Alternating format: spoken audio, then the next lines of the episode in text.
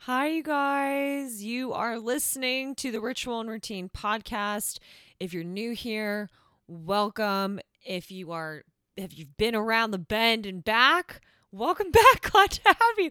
Why do I say things that are so daddish? If you've been around the bend and back, Anyways, it's good to have you guys here. I'm your host, Mary Spirito. I'm an optimization advisor, think health coach and life coach all in one gig, and a yoga teacher and a face mask connoisseur, lover of banana bread. What else? Oh, avid traveler, stand up comedy. This is turning into like a, a bad dating profile. Anyways, if you haven't been listening to my podcast previously, I'm so happy to have you. With the Ritual and Routine podcast, I really strive to bridge the gap between the holistic and scientific to give you guys actionable and accessible tools that you can plant into your lives and create the reality that most lights you up. As always, let's be sure to stay connected. If you're not following me already, follow me at Ritual and Routine on Instagram. That is the very best place to find me. And if you want me to love you forever and ever, and if you're picking up what I'm putting down, I would appreciate the world if you would rate this podcast, give it a five star review, and write a review. That would mean the world to me. It's through those reviews that other people are able to find my podcast and see what resonates with them and maybe stumble upon something that I provide on this podcast that could be really life changing for them. So, I mean, that's the idea at least. And I mean, I already adore you guys, but I would adore you even more if you would, if you, if you feel inclined to do so. So I'm back in New York after my stint in Costa Rica, and today we're going to be diving into part two of my story when it comes to plant medicine ayahuasca. So, if you haven't already, this is the part two of a two part series where I'm detailing my experience along with giving the science, the background, motifs, etc., etc., behind the plant medicine ayahuasca, which is a plant medicine that is native to the Amazon, that is known for its therapeutic effects um, having to do with anxiety, with depression, disordered eating. Uh, etc., etc. So, if you haven't already, I would highly recommend that you listen to Ayahuasca Part 1, the episode the episode the episode previous to this one so that you can have the background behind the medicine understand the science behind it how it works with the body and learn all the therapeutic benefits and hear part one of my story i would make a lot more sense um, when going into this part two so i would highly recommend that if you haven't I decided to split this up into two parts just to make it more digestible. Um, there was there's just so much to be said about what happened in my experience and I really want to provide it in a way that's very conscious and so I'm giving you guys all of the details possible too when it comes to how you can you know, look at yourself in the lens of if this is a possibility for you, or, you know, just giving you the information that you need in order to make informed decisions when it comes to choosing plant medicine and understanding plant medicine, or just like feeding a curiosity. You know what I mean?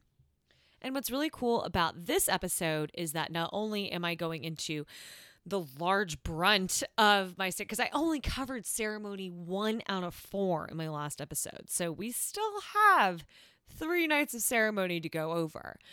But I had the opportunity to speak to Dr. Jeff, who is the chief medical officer at Rythmia. Rythmia is the place, is the ayahuasca center that I went to in Costa Rica. And he gave me a lot of insight into how to interpret some of the stuff that happened that I had question marks around where I had a, a good idea, but I just wanted to see, you know, what from his experience, because he has, he, this is what he does for a living, um, how to interpret some of this. So it was really helpful. And then he also helped me to clear up any contradictions with the medicine um, as far as like who can use it and what it would be useful for and not. And then also gave me some really bomb ass tips for all of us empathetic folks out there. So I'm really pumped to jo- like add that into this episode, I think it's really going to elevate it. And then I also had the opportunity to on Monday actually talk to a gentleman from Soltara, and Soltara is actually a different retreat um, in Costa Rica that I was looking at, and like okay this is how i do things is like i when i get very curious about something i go just like balls to the wall like all in and I want to know everything about it. And I read every single book and I watch all the documentaries and any, like, I'm just thirsty for information when something lands with me. You guys saw this with Paris. If you follow my Instagram, you saw that I just went, like, you know, full force, decided to, like, basically spend the fall in Paris.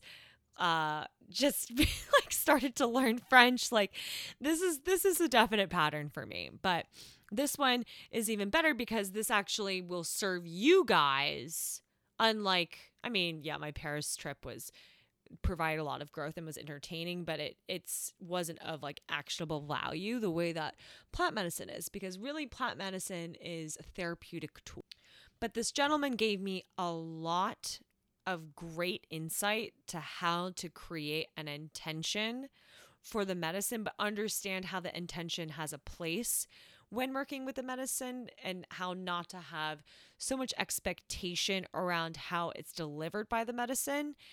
Um, I think that'll make a lot more sense when I'm speaking about that because I know that sounds a little bit esoteric at the moment, but don't worry, we'll we'll totally make that a lot more of a grounded concept. So now seems like an opportune time for a disclaimer. This information that I share with you on this podcast today and and all of the podcasts really is for educational purposes only. It's so that you can see what is possible for you and so that you can also have the information to keep yourself safe. That being said, you are your own best health advocate. So please, if you are interested in learning more and partaking in plant medicine, I would highly advise you to talk to your team, uh, talk to all your doctors, make sure that you do your research and really sit with it and see if this is something that is right for you. Some people, it's going to be a very strong calling to. And if you uh, heard my first episode, then you recall how I spoke to how ayahuasca, when it's time for you to sit with it, there's usually a very strong intuitive pull to do so. So make sure you honor that, honor your body, honor yourself and make sure that you have people to lean on and support you if you do decide to go through with plant medicine. So, before I go into the recaps for ceremonies two through four, I thought it'd be a good idea to answer some of the questions that you guys DM'd me on Instagram after I had released part one of the ayahuasca episodes. So, the first question that I got asked most commonly was asking whether you had to do a lot of self work self work or have a meditation practice before going to do ayahuasca. So I had a couple saying to me, you know, do I need to like be seeing a therapist? Do I need to like have done a lot of this shit and have a, a solidified meditation practice before I go do ayahuasca? No. If you feel the call, that's the only determinant.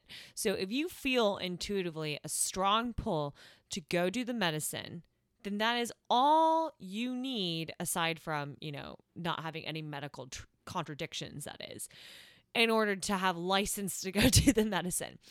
And the only reason why I say that's a like an absolute must is because the medicine is so arduous.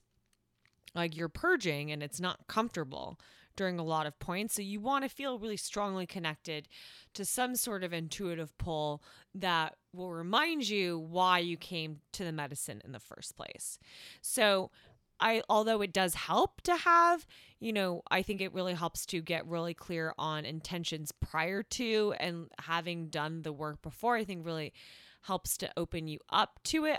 It's definitely not a prerequisite. There were lots of people with me who had probably were very new to the self um, work game. And I don't think that it has any uh, effect on your journey really at all. Like, I don't think how you show up has absolutely no indication of what's going to happen during your journey. So I do not worry about that. Just worry about whether you feel like the call is aligned with you or not. Same thing with the meditation practice. Again, these tools are, I mean, these are value adds, but they definitely do not discern what happens with your journey. So heed the call if it comes to you. And then the second question that I had that I received was about bipolar disorder when it comes to doing the medicine. So there are two different types of bipolar there's bipolar 1 and there's bipolar 2. I asked Dr. Jeff at Rythmia about this, and he said bipolar 1, you cannot do ayahuasca. And the reason behind that is, is because bipolar 1, the mania behind bipolar 1 is due to elevated serotonin. And because ayahuasca has a very similar structure to serotonin and also increases serotonin levels, if someone with a bipolar 1 were to participate in ayahuasca, their serotonin could be elevated to a level that would be so high that it could induce um, an episode, a manic episode or psychosis. So that is something that you want to be aware of and know that if you have bipolar 1 you cannot use ayahuasca. Um, bipolar 2 however is a different animal um, because it is characterized by having it's more about the dopamine. So of course of course of course check with your doctor but dr jeff said that at rythmia they would be able to work with you if you had bipolar 2 this is only for Rythmia. I don't know about any other centers. Um, Rythmia is the only center that I know of that is certified to serve ayahuasca, and they have a really great medical team. So I would definitely, definitely check with your doctor before you do anything of the sort if you have bipolar disorder. But I did want to go ahead and put the information out there so that you um, could have this conversation if you do have bipolar 2 and are interested in doing it. So. The other question I got was about tolerance to ayahuasca. So, is it one of those things where the more that you have it, like a lot of recreational drugs, the more that you need in order to achieve a journey or a quote unquote high? I hate to draw a parallel between ayahuasca and recreational drugs because like i said in my first episode drugs are something that you use in order to buffer your existence in order to escape whereas ayahuasca truly is a plant medicine and it does not allow you to escape. If anything it lifts up the veil between the conscious and the subconscious mind. So you step into the chaos of whatever it is that you are looking to escape from, and you sit with it and you understand it and you digest it. Um, but I do think it is very interesting that with ayahuasca, that is so different from any other substances, is that it's non addictive and it actually has a reverse tolerance. So, what that means is that the more ayahuasca ceremonies that you partake in and the more ayahuasca that you drink, the less that you actually need to drink each time in order to go into your journey. So, if you listen to my first podcast, you know that my first night I had to drink three fucking glasses of ayahuasca in order for it to hit. But if you drink ayahuasca after a couple of ceremonies, your body needs less and less of ayahuasca in order for you to feel its effects, which I think is fascinating because I really can't think of any other substance that is like that. So that's really cool. And I think that really speaks to the divinity within it, you know.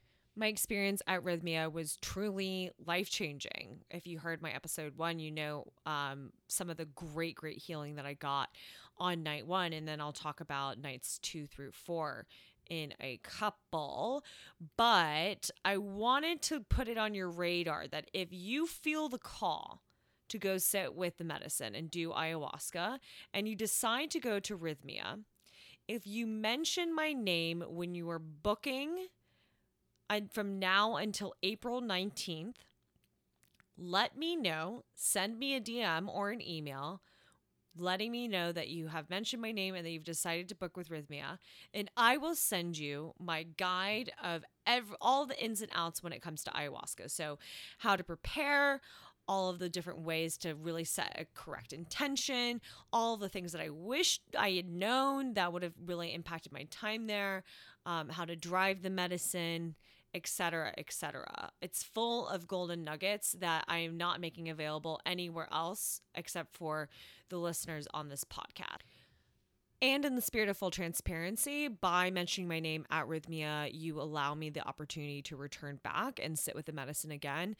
Medicine has been such a life changing experience for not only me, but for my work. And it has allowed me to show up in a way that I never even knew possible as a healer. And it also has opened the door for me to see ayahuasca as a tool for my clients. And I fully intend in exploring the medicine more and getting to know the medicine more so that way I can open the door to demographics that wouldn't have the information accessible to them about plant medicine or you know there's still a lot of taboo around. I fully intend on breaking down a lot of these taboos so that everyone has every option all the information that they need in order to have these beautiful plant medicines that could help them when it comes to depression anxiety um, and digesting trauma really because I know that not everyone will be able to visit Rythmia and that you may prefer other places and be called to go to other places. I want to be able to honor that as well. So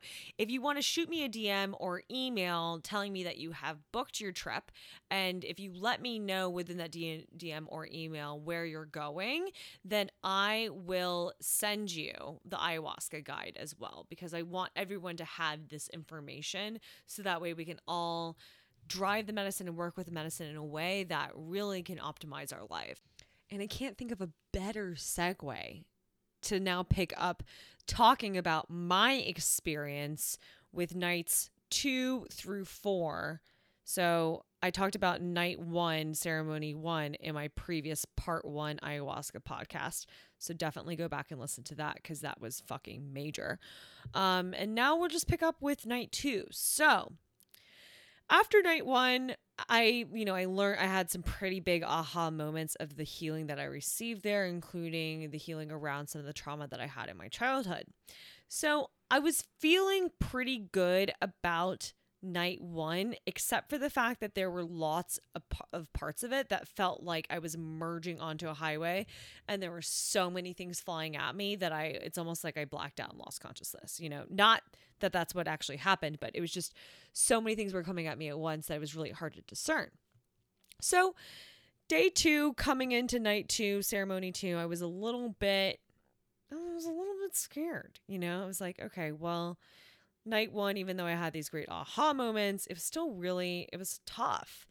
Um, I had to drink three cups to even like hit liftoff, which meant that I had a little bit of a later start with the medicine. So I had such a latent response with the medicine that I ended up stepping into my room on night one and getting a second wave of the medicine that was even stronger than when it happened in ceremony and was tripping in my room. So coming into ceremony two, I was like, I really don't want to trip in my room tonight. If I can avoid this, that would be great.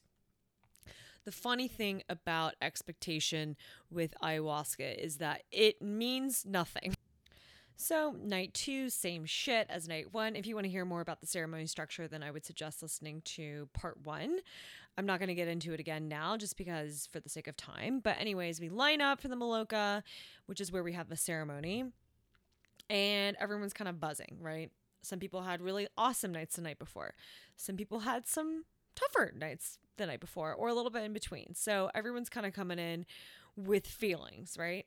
so before my posse, my posse, the group of people that I met who are so near and dear to my heart, we usually would strategize where we were going to be. But this time around, I talked to a medicine woman earlier that day when I was trying to clear up some understanding around my journey on night one and she just had this really grandmother like energy to her and she gave me a lot of she just made me feel really grounded because I was feeling a little bit ungrounded by the fact that I had was tripping when I was in my room the night before. And she explained to me that when she tried ayahuasca for the first time and she actually tried it at Rythmia, that nights 1 and 2 were really difficult for her, but then on night 3 she just had a life-changing moment. And she just made me feel really held. So I decided, okay, I'm going to pick a mattress by her. So I go by her section and I pick a mattress by her, just knowing that she's looking over me, hoping that it'll allow me to slip a little bit easier into the medicine. Because la- the night before, on night one, I realized I definitely had a little bit of a hard time relinquishing control and just allowing the medicine to take me where it wanted to take me without expectations. So, we do the rapé um, and then they call for cup one and I take cup one and yeah, so I go into my mattress and I'm like, all right, let's see what happens. Again, kind of like the night before. Um, some people felt it on cup one, but I would say like a, like half of the people usually need cup two in order to feel it. So they call for the second cup around an hour and a half later. I go and take the second cup, and I go back to lay on my mattress. And with the medicine, yeah, so it works in waves. So sometimes you're really in the medicine and you can feel the medicine. Sometimes you feel a little bit more soberish. Um, but this time around, the second cup, I'm kind of feeling it, and I'm feeling like this this heavy feeling in my body and my body feels like honey, you know? It's kind of feeling nice and I'm kind of feeling tired and the ceremony's pretty long. And so I just kind of felt like, okay, I'm just going to allow myself to meditate and I dozed off into a little bit of a nap. And then when I wake up from the nap, I'm in the thick of what seems like is the collective's when the collective is being hit by the medicine. So I'm hearing some purging, I'm hearing some sounds, and you're really supposed to try to keep to yourself. You know, mind your P's and Q's. Everyone has their own process, which, like, it's a lot easier said than done, especially if you're someone like me who tends to feel really unsafe when I feel like, or not maybe not unsafe, but I feel like I'm I've really adapted ways of being so diligent about seeing what's happening in my environment because I tend my tendency is to feel unsafe. So if I'm hearing loud sounds and I just get I get spooked easily. And all of a sudden I start feeling these feelings of just overwhelming fear, right? And also frustration because I'm like I wake up, I'm feeling the medicine a little bit. I'm feeling super fucking emotional. Like almost as if I was on my period times a billion. like those kind of emotions where you're like, I don't know why I'm feeling so crazy. That that exact feeling you're like, I can't stop crying and I don't know why. That's what I was feeling. But also really frustrated because I'm like, why what the fuck? Like the two cups in, like I this is the two cut allotment. Like this is how much the standard is. Like why what the hell is wrong? Right? And I start thinking, what the fuck is wrong with me? So I get up and this like I'm just in a hissy fit, but I'm also like in this emotionality, kind of in the medicine. So like I'm feeling it. It's making me feel like I'm a, I'm a little drunk in the medicine, but not to the point where like I was hoping to be. So I go and I sit with my medicine woman friend, and as I'm telling her my frustration, I just I am leaking. I'm crying so much. And I'm like, I just can't stop crying. And I feel like I need to have another cup of medicine. But I'm scared that I'm going to trip in my room at this point in time, like I did last night. So I'm all sorts of afraid. I'm afraid because I'm just feeling afraid in general. I'm afraid because I don't want to trip in my room. I'm afraid that I'm not getting the healing that I want. I'm judging. I have all these expectations. I'm just like a hot mess and I'm losing it. So, the, the, my very nice medicine woman told me to go talk to the woman shaman who was helping for the night. The night was led by a male shaman, but this woman shaman was um, just you know usually there's like uh, multiple shamans at rythmia that are that are helping.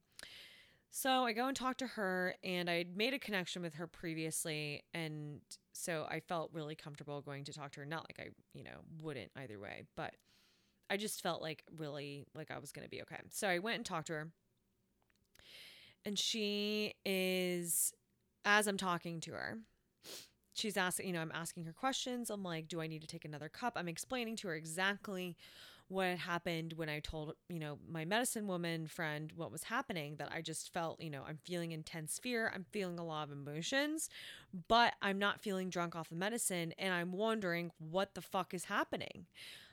I want more medicine, but I also don't want to trip in my room. And I'm feeling so conflicted and I'm just pouring with emotions. Again, I'm leaking.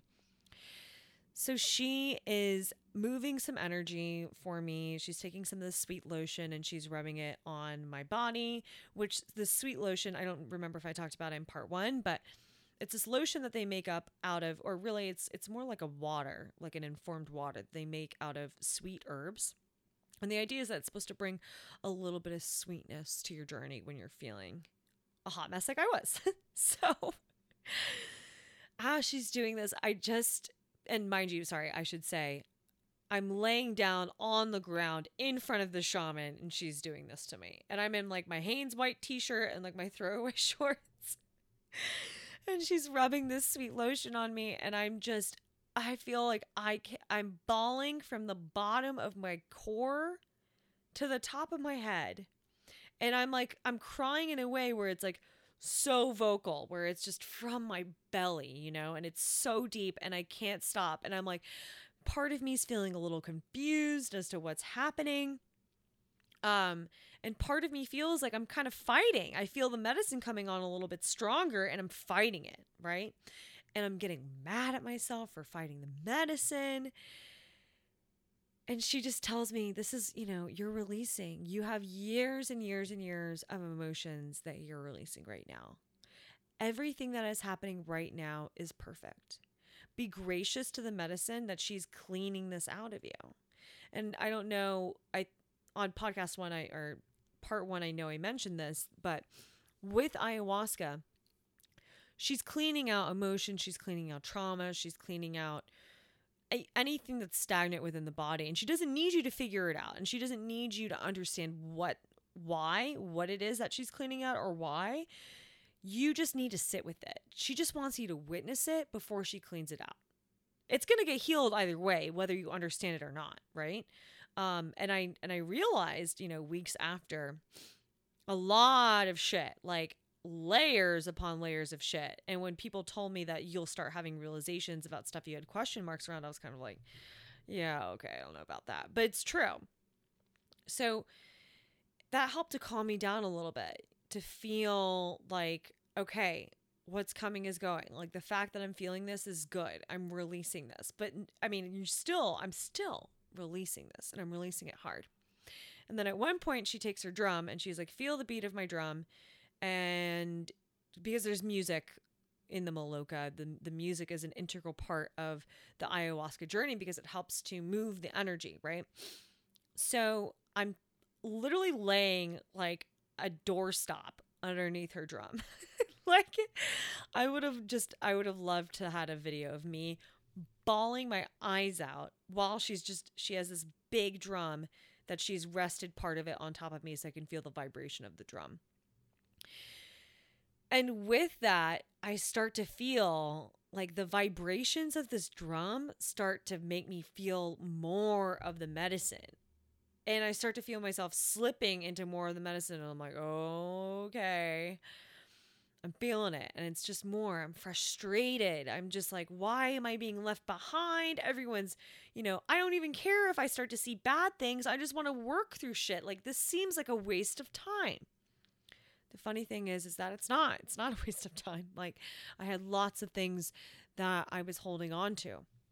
So I go and I sit back down on my mattress and I just allow myself to feel it. And I'm holding myself and I'm just allowing myself to cry you know, and to release everything that's happening. And something that I asked Dr. Jeff about, the chief medical officer at Rythmia, was I said I felt like I was just releasing over the course of the nights just tons of emotion, which you do in general, but I just felt like comparatively, which comparison is the thief of joy, that I was just releasing so much more than the people around me seemingly.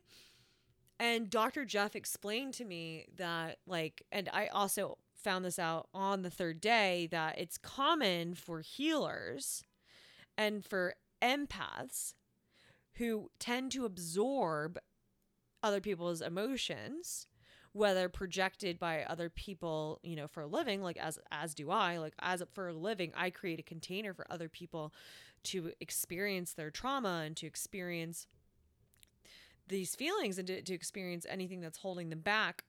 But if you're an empath and you're not holding appropriate boundaries and you're not understanding that the emotions that you are feeling are not in fact yours, then you hold on to them. Because what can happen is as an empath, we have this wonderful ability to be able to disassociate from ourselves so that when we're talking to someone that we're looking to relate to, we can really feel like we're in their shoes, right? Like when you're taught, if you're an empath and you're talking to someone and they're telling you about what's going on in their lives, you actually feel a sense of what they're going through. You actually get to experience some of what they're feeling. And that's what makes empaths such wonderful healers and such wonderful friends because they can hold space in a very unique way, right? But the only problem is is that sometimes as empaths if you're not saying and identifying that you're actually feeling someone else's feelings but misidentifying them as being your feelings, you then hold on to them.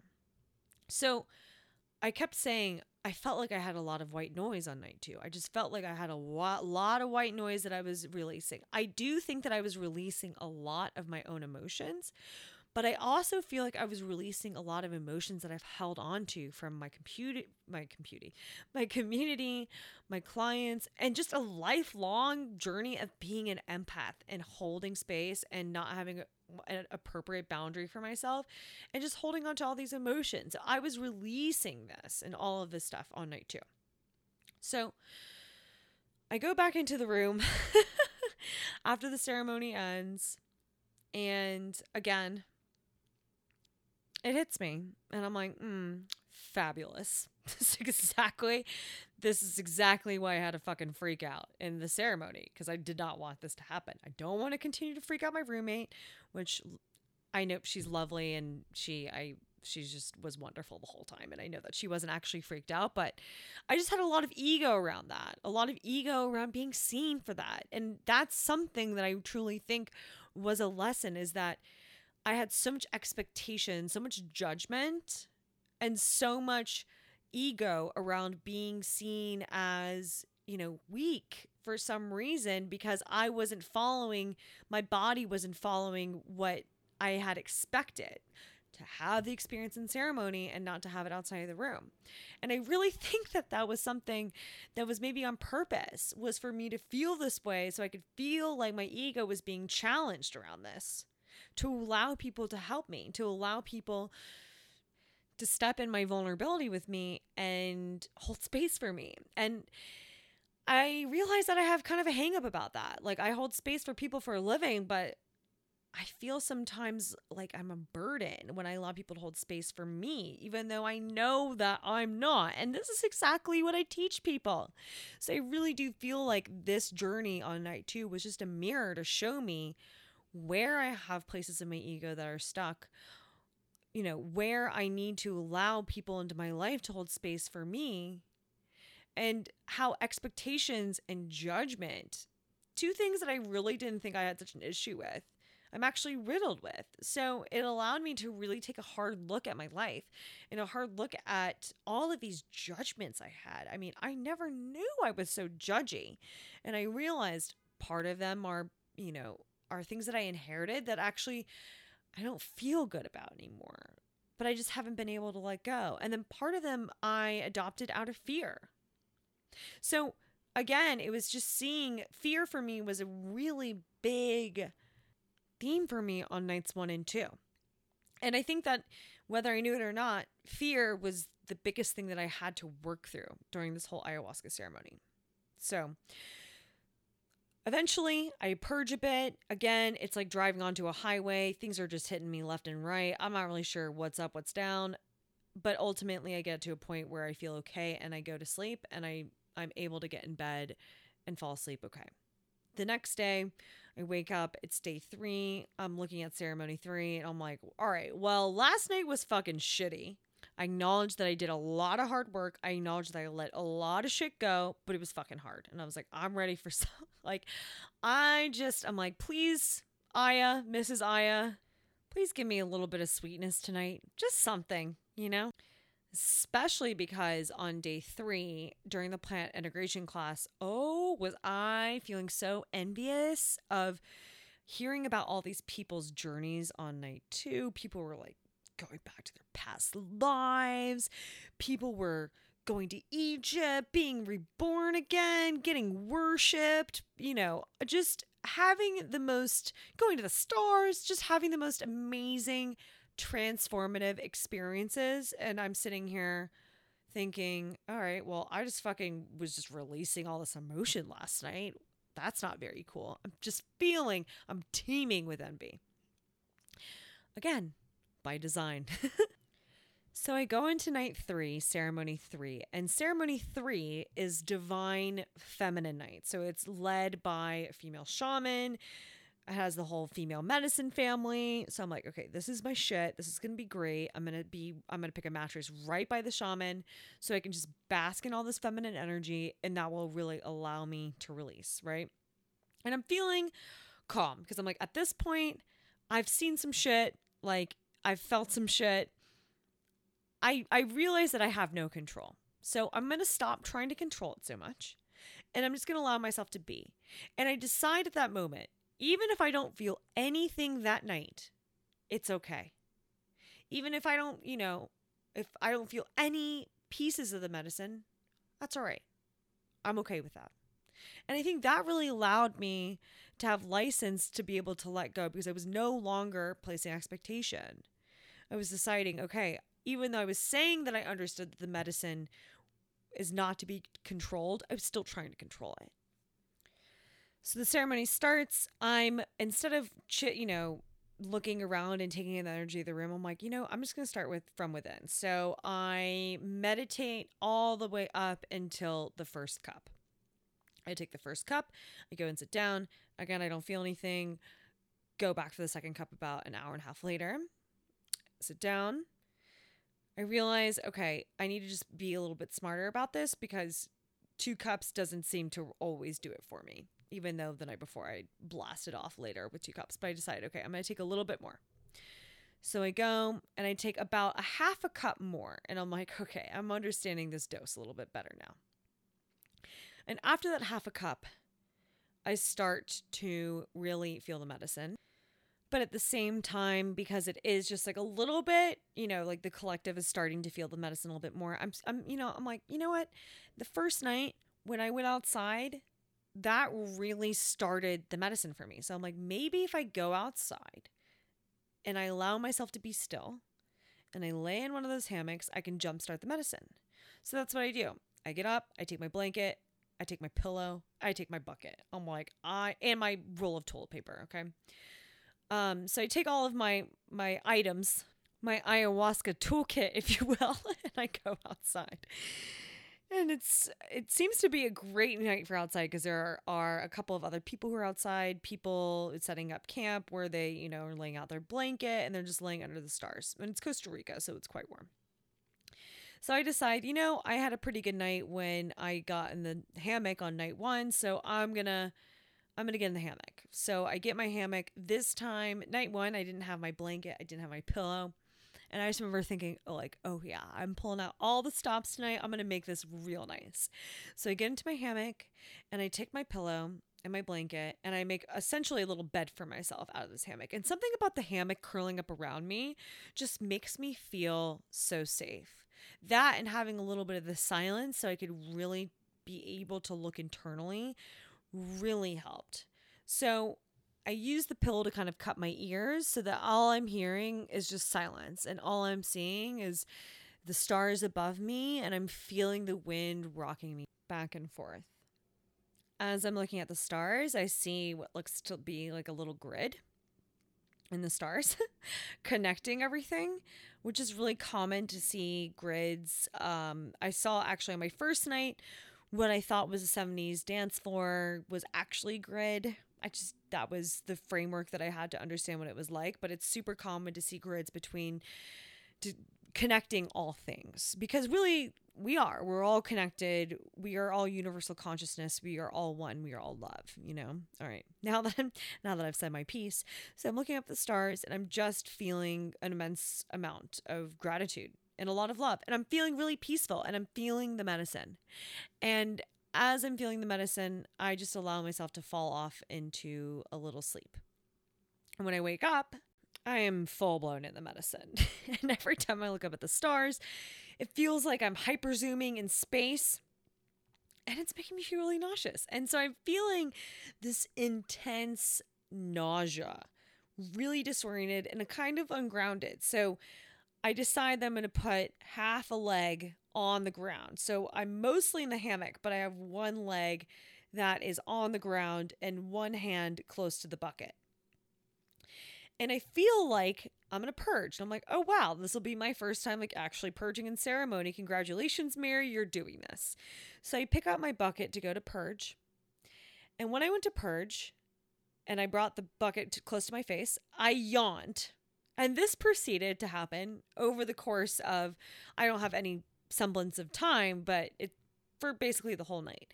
And it was comical to me because every time that I thought I was going to throw up and I would open up my mouth, I would yawn. Yawning is a type of purging. Yawning is releasing energy out of the body as well. But there was a part of me that felt a little bit dissatisfied by the fact that I wasn't throwing up because I did feel so fucking nauseous.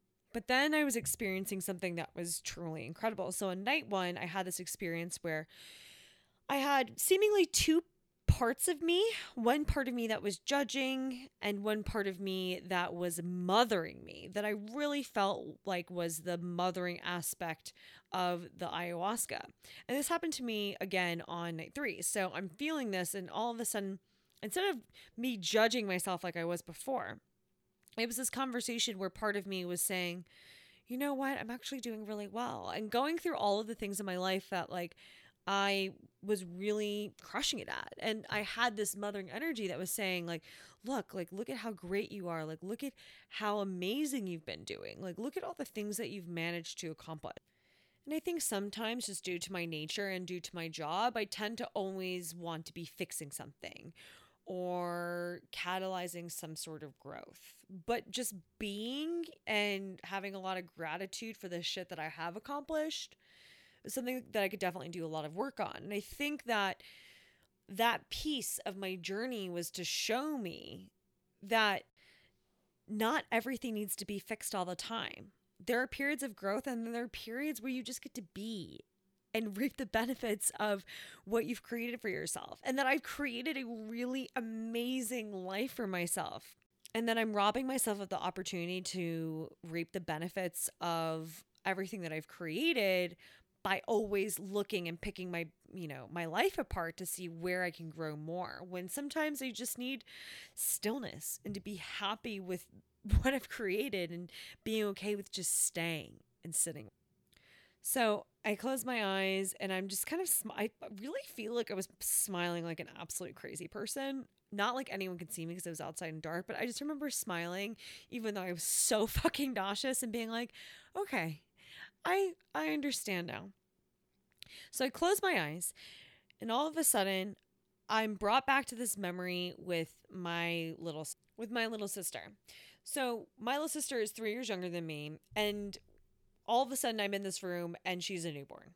And that puts me at 3, right? And I'm watching myself and I have her crib on the left-hand side and there's two twin beds on the right-hand side of the room and it's so crazy how vivid this visual is. And I'm watching this all unfold as my parents come into the room because my sister is bawling her eyes out. And they take me and they move me into the guest room to go and sleep. But for some reason, I feel like them moving me into the guest room is them saying that I'm a guest in this family. And so, like a little backstory, there's always been some part of me that I felt like I dealt with it, but clearly, given the fact that I had, you know, this experience in the journey on night three, points to the fact that I had some work to do. That I always have felt like I'm the black sheep of the family. I'm the emotional one. I'm kind of a loose cannon, or maybe not now, but I was when I was a teenager, that's for sure. Um, I'm unpredictable. I follow my intuition. I'm hard headed. I'm highly spirited. But my parents and my sister, they're all like, they're even keel. Like, I've maybe seen my sister cry, you know, once every couple of months. I cry like once a week, you know? Anyways, there was just a part of me that always felt like I was the alien in the family. But I felt like I had made peace with that. And watching this unfold and seeing how I was feeling and seeing that my parents were actually moving me into the guest room because they wanted me to get rest because they cared about me it just I don't know how to explain it, but it was like all of the sudden I felt and understood the love that my parents and my family truly has for me. And that I'm not the black sheep of the family. Like, that my superpower is how emotional and empathetic I am because it really allows me to tune in and do the work that I do.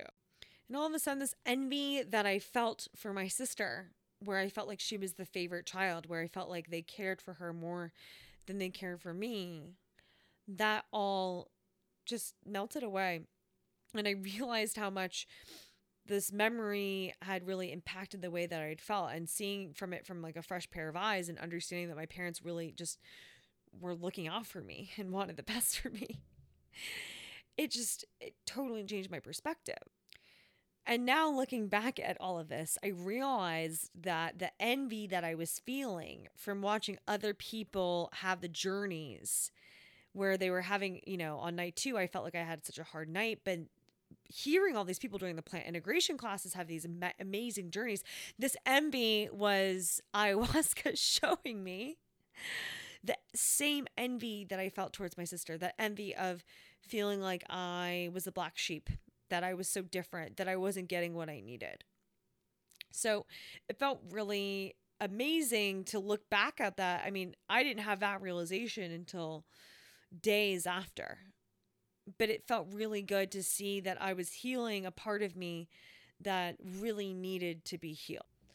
So I'm just sitting with this feeling and I'm enjoying feeling this realization, and I allow myself to take a little dose. And when I wake up for this, of course, I have no construct of space and time with this. When I wake up, I feel that my mouth is numb, and I'm like, oh, interesting. And then all of a sudden I get this grand of, of course, let me just make a note here. Everything is all of a sudden because when it's happening, it just poop, just like plop, these things start appearing, okay? So all of a sudden I feel this presence of these light beings. And I'm not really seeing them like like it's all like a little bit like enough where it's like a knowing sense of them, if anything and they telepathically ask me if they can do surgery or i just have this sense that they're asking me if they can do surgery on me and i just remember saying like okay yeah like i'm i agree to this i'm ready for this to go down. And i start feeling this movement and this heat all in my back and within my digestive system. So really to me i just remember thinking oh like they're replacing my psoas. They're working on my psoas muscle. This is so great. This is something that I have a problem with. Like, that's so nice that they're doing this. And I'm feeling them. And They're kind of working like my psoas on my digestive system. It felt like they were working on my solar plexus. Um, all of these things that I really used to have trouble with. I felt like they were also working a little bit on my jaw, a little bit like around my eyes. Like I just remember a little bit on my face and a little bit on my back, a little bit on my right knee. Like it was just I can't it's really hard to put it into words because it wasn't like a full visionary experience. It was a little bit more nuanced. But I just had this sense of like like thinking like, "Oh, okay. I just had a celestial surgery." And celestial surgeries are actually quite common when it comes to ayahuasca journeys. Sometimes people experience them as aliens or light beings like I had, or they just have a sense, or there's a praying mantis. So these are pretty common motifs across journeys. So at that point, I'm feeling pretty calm. I've had a lot happen and I have no idea how much time and I'm starting to sober up just a little bit. So I decide to make my way back into the Maloka and get back to my mattress. As I'm going back to my mattress, I just feel this immense lightness, and the whole room feels light. I just remember this twinkling, and I feel like someone was playing the triangle or the chimes or something. There was just like this very feminine light quality in the room. And it seemed like everyone had just come down from whatever peak of the medicine that they were on. And everyone was feeling really relaxed, seemingly. That's what it felt like to me at the time. And I get back to my mattress and I just kind of doze off into a sleep. And I wake up and it's the end of ceremony. And as the ceremony ends, I'm still I'm I'm back in the medicine again and I'm feeling kind of drunk in the medicine and I'm thinking to myself, "Oh my gosh, am I going to purge in front of everyone who was gathered in front of the shaman?" I sure hope not. Luckily, the shaman's spiel really lightens me up and it makes me feel a little bit more sober and I start to come out of the medicine a little uh, again and start to sober up. And you guys, this was the first night where I don't trip in my room. And boy, can I not tell you how fucking happy I was. Not only did I have a blissful night, but I didn't trip in my room. So that was exactly the W that I needed going into night four. So night four has a little bit of a different format than the three other nights. The three other nights we'd start the ceremony at 5:30 p.m. and we'd end around 1:30 to 2:30 a.m. This night was like a cosmic party. So we started the ceremony a little bit later at 7 p.m. and we would end the ceremony. They said around 8 a.m., but we actually ended more around 10 a.m. So it's a ayahuasca open bar, so to say. And the ayahuasca that we drink on this night is called yahe, and it's a especially purgative brew from Colombia that is a lot thicker, but also known to have really intense experiences. So I'm excited. I go in, same thing. I'm not going to explain it to you. I have the first cup of ayahuasca. This ayahuasca or the yahe is so thick, you guys. I'm taking it down and it's almost I'm like, "Oh, this is this is just bark." it's like very thick to the point where you just have to allow it to slide down your throat. Wow, that's I know really gross visual, but that's what it was like. So for me, I end up taking, you know, I, I do my first cup, not really feeling anything, do my second cup, not really feeling anything. So I decide, all right, you know, I know how this game goes. I'm just going to go ahead and I ask for a third cup. And he gives me half of a cup because Yahe is stronger than the ayahuasca that we've been drinking. So, with that, I go and I lay back on my mat and I really start to feel it. And I'm feeling like my head is spinning. And that happens within basically five minutes after I take that half a cup.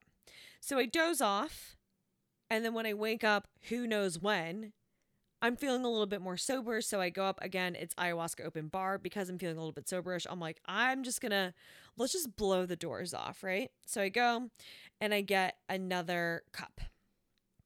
And when I take that cup and I go back down, it, wow, just, it hits me.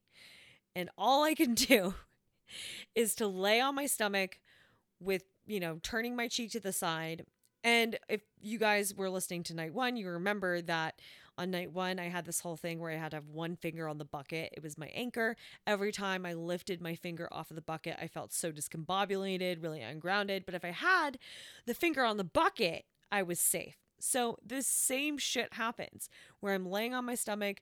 I have, you know, my head at the end of my bed, and I have one finger, my anchor finger, my safety finger on my bucket. And I'm starting to see all of these shapes, a lot of sacred geometry. Um, I'm seeing seeing like the grid stuff again. It's just all of this kaleidoscope patterning again. And I start to close my eyes and I'm feeling so ill. And I go to purge and I when I go to purge, I do the same went to go and purge and instead I yawned and I'm like, oh, this is a sick fucking joke, man. So I go and I lay back down. And even though I'm feeling kind of nauseous and whatnot, I'm feeling pretty at peace. I'm like, okay, I'm here. I'm here for it. This is not new territory for me. And then all of a sudden, I feel my mouth going numb again. And I'm like, oh, I know this. I know what's about to happen. And this time, I didn't see any sort of light beings, but I just had this inner knowing that I was having my brainstem being operated on. And I'm like, this is so interesting. Like, I wonder why my brainstem is being operated on and being replaced. And come to find out that trauma, memories associated with it, triggers, and the emotional commuting system, computing system, wow, not commuting system, all takes place in the amygdala, which is a part of your brainstem.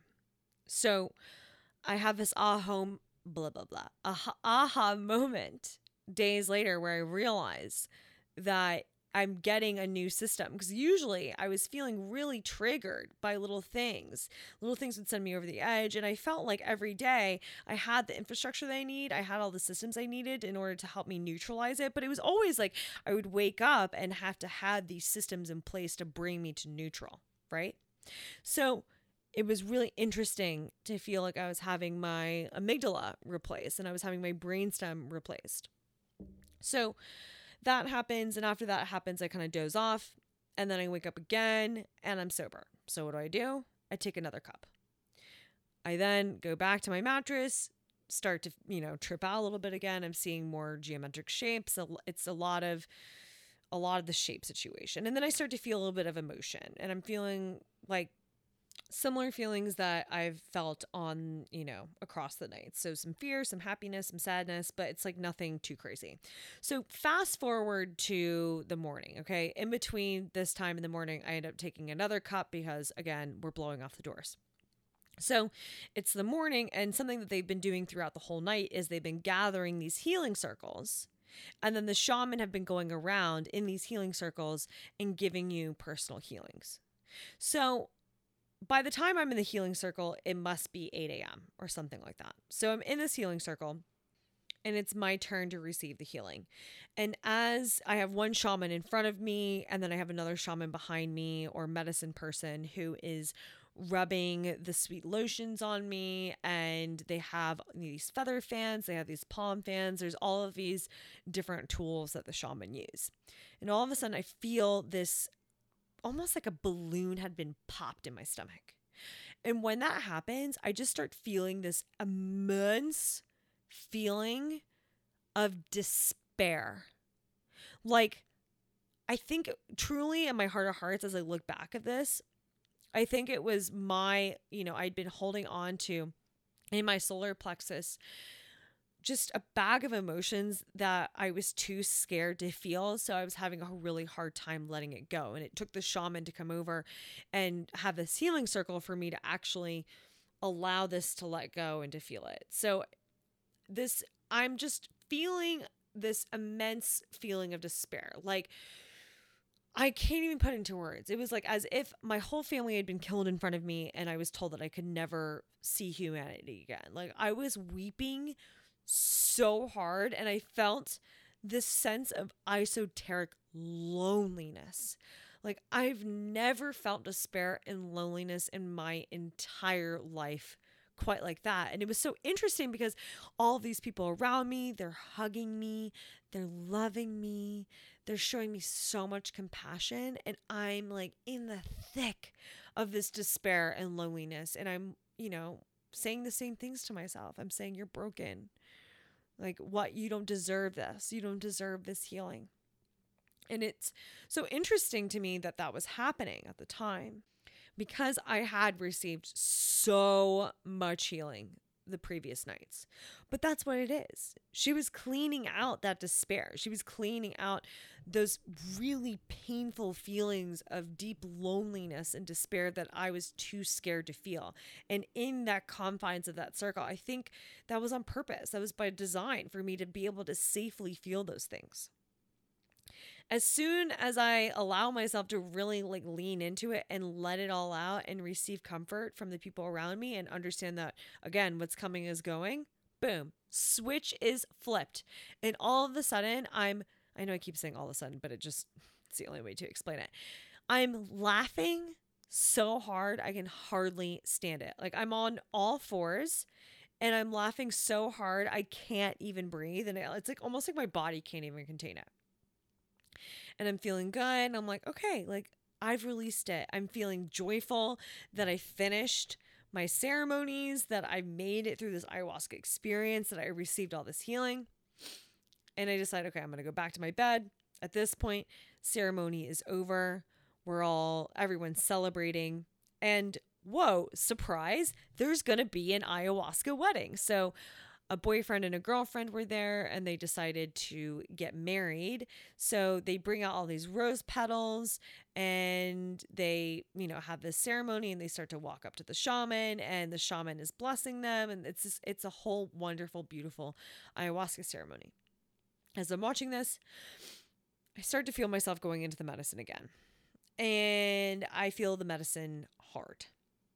And in my head, I'm thinking, all right, well, I better relocate to a side room because I don't want to be the one who throws up during this cute couple's ceremony, right? So I get up and I move to a room that's a little bit off to the side, but where you still have access to the bigger part of the Maloka, but just so that I'm out of sight and I could, you know, quietly purge if I need to. As I lay down, I start to feel again the intense despair, the intense loneliness. And I start to feel so weak. Like I can hardly move my body.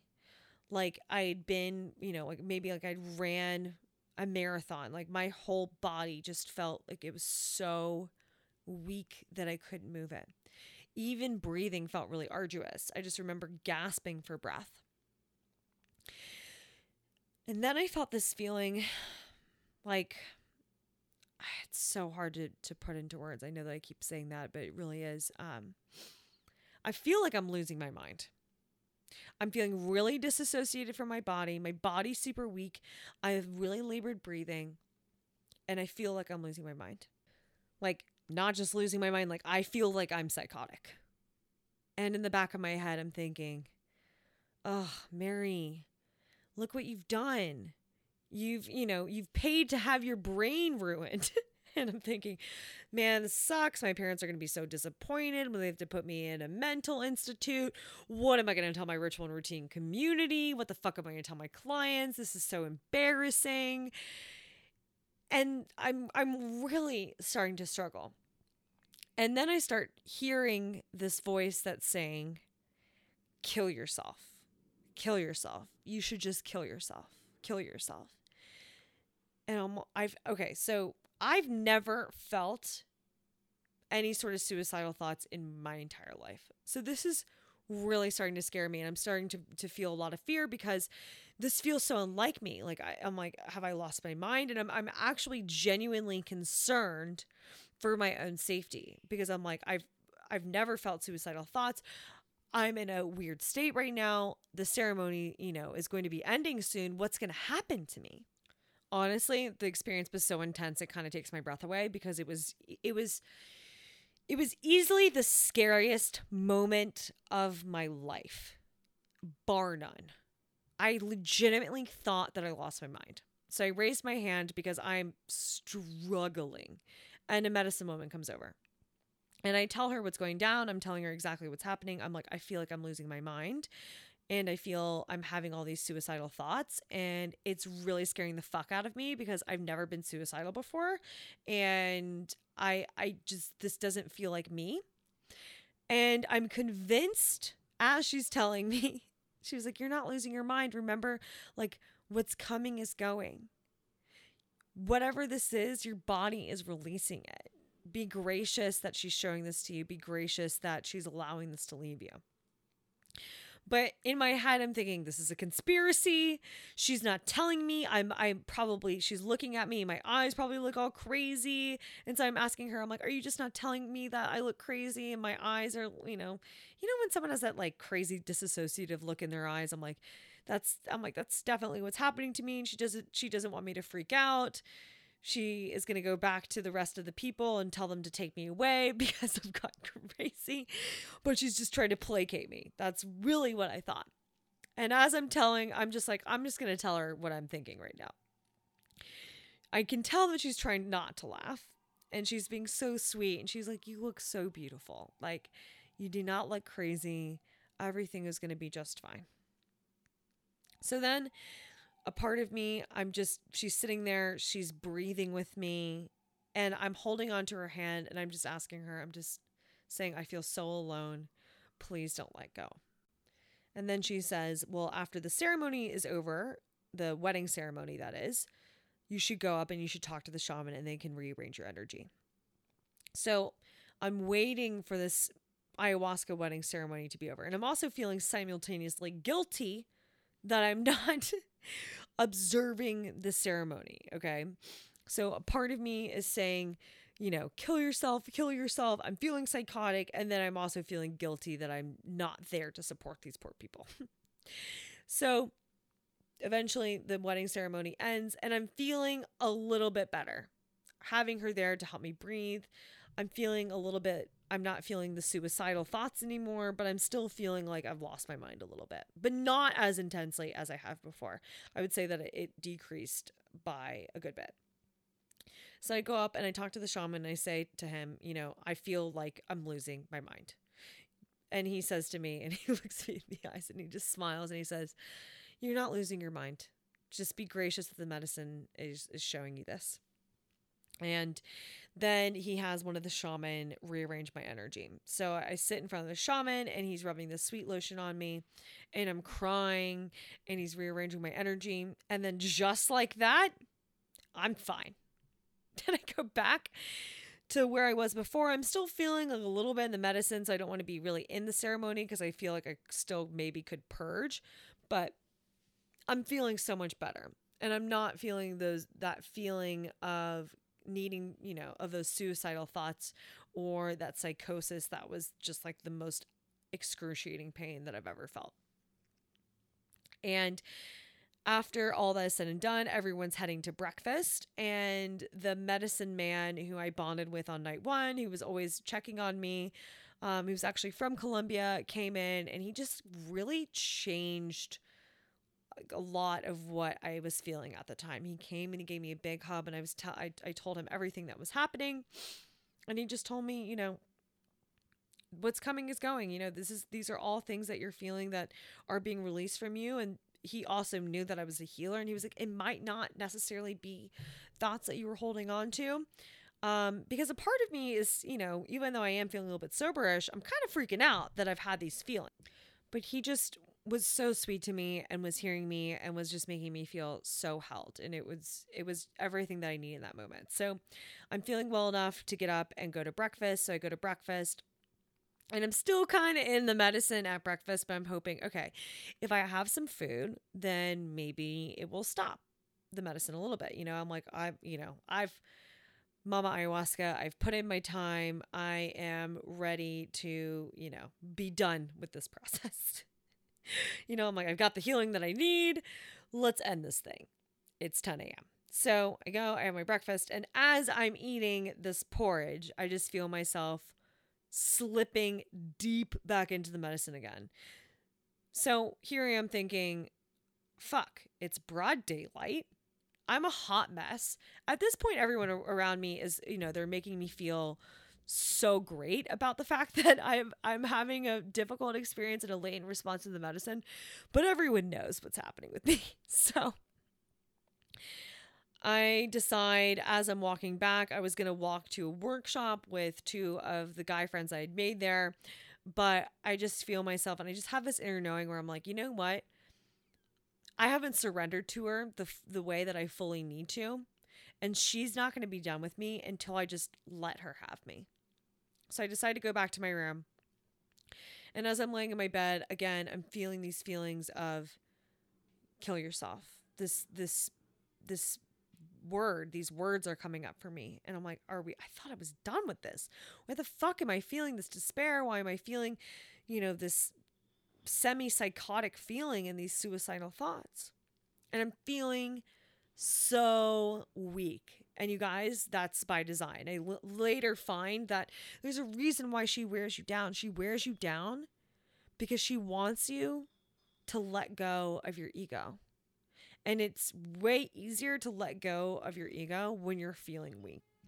So I'm laying in my bed and it's about noon and I'm just writhing in pain. I'm just so, and not like, yeah, digestively, the ayahuasca, I mean, I'm my stomach is hurting pretty bad at this point again, but I'm also writhing because I just feel mentally I'm so confused. I don't understand why I'm feeling this way and I'm just feeling so weak. At one point, I literally yell out loud, I surrender.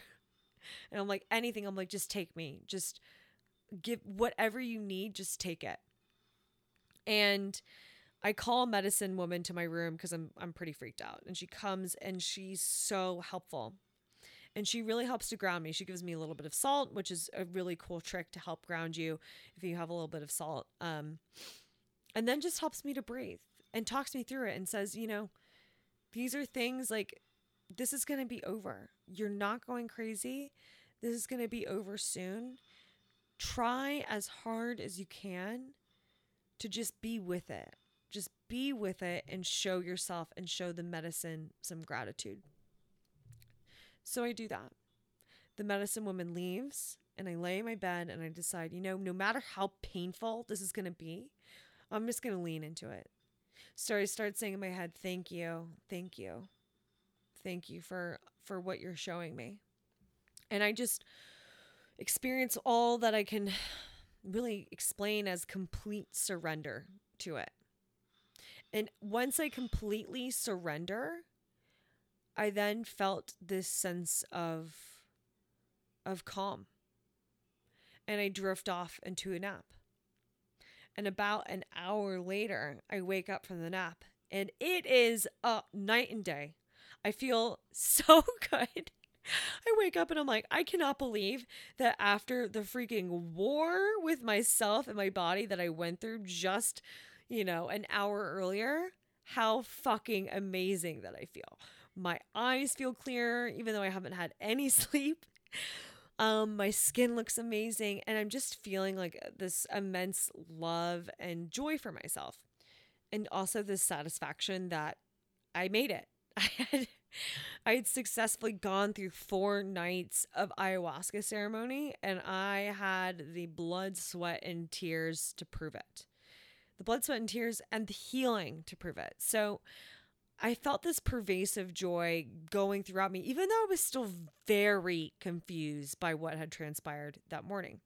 And honestly, I had felt, I mean, I was pretty skeptical. I was a little bit nervous. Even though I was feeling a lot of joy, I was also kind of like, what the fuck was that about? Like that suicidal shit? Like, no fucking thank you. Um, yeah. So that was that was some of the thoughts that were going through my mind. And honestly, I was still struggling to understand what that all meant until even just a couple days ago. So I was talking to one of my best friends and we were FaceTiming and I was talking to her about that part of the experience. And she said to me, Oh, I think that what was happening was that she was telling you to kill off your ego that part of yourself, that part of myself that was holding myself back. And I just, as she was saying that, just start bursting into tears the way that you do when you feel something that lands so true to you. And in that moment, I realized that that voice in the back of my head that was saying, kill yourself, kill yourself, that wasn't me being suicidal. That was the ayahuasca giving me the space to surrender giving me the ability, the mirror, to look at the fear of death in the eye and to be okay and in trust and in love to surrender enough to allow my ego to die and to be okay with that and to relinquish control and trust that the universe has my back. So, even though at the time that felt so hard for me to experience on my last morning. It was truly a gift because she allowed me to have an ego death and to be reborn again, which is truly what I felt like when I woke up from that little doze. I felt so refreshed. I remember thinking, wow, it's kind of incredible that I look and feel so awesome when I really had been to hell and back. it's really crazy the amount of realizations and aha moments that I've had. Even, you know, every single day, I'm getting more and more clarity about what happened in these journeys, these aha moments that just land and hit like just such a chord within my soul. and I can truly say without a doubt that my experience with ayahuasca at Rythmia has been one of the most, I mean, it was life changing It was, it, I will forever look back at this as a turning point for me. I did so much work in that span of four days. I mean, how much I released, how much I worked through. A lot of people like to say it's like doing 10 years of therapy in four days. And I can tell you, I mean, it's like that, if not more.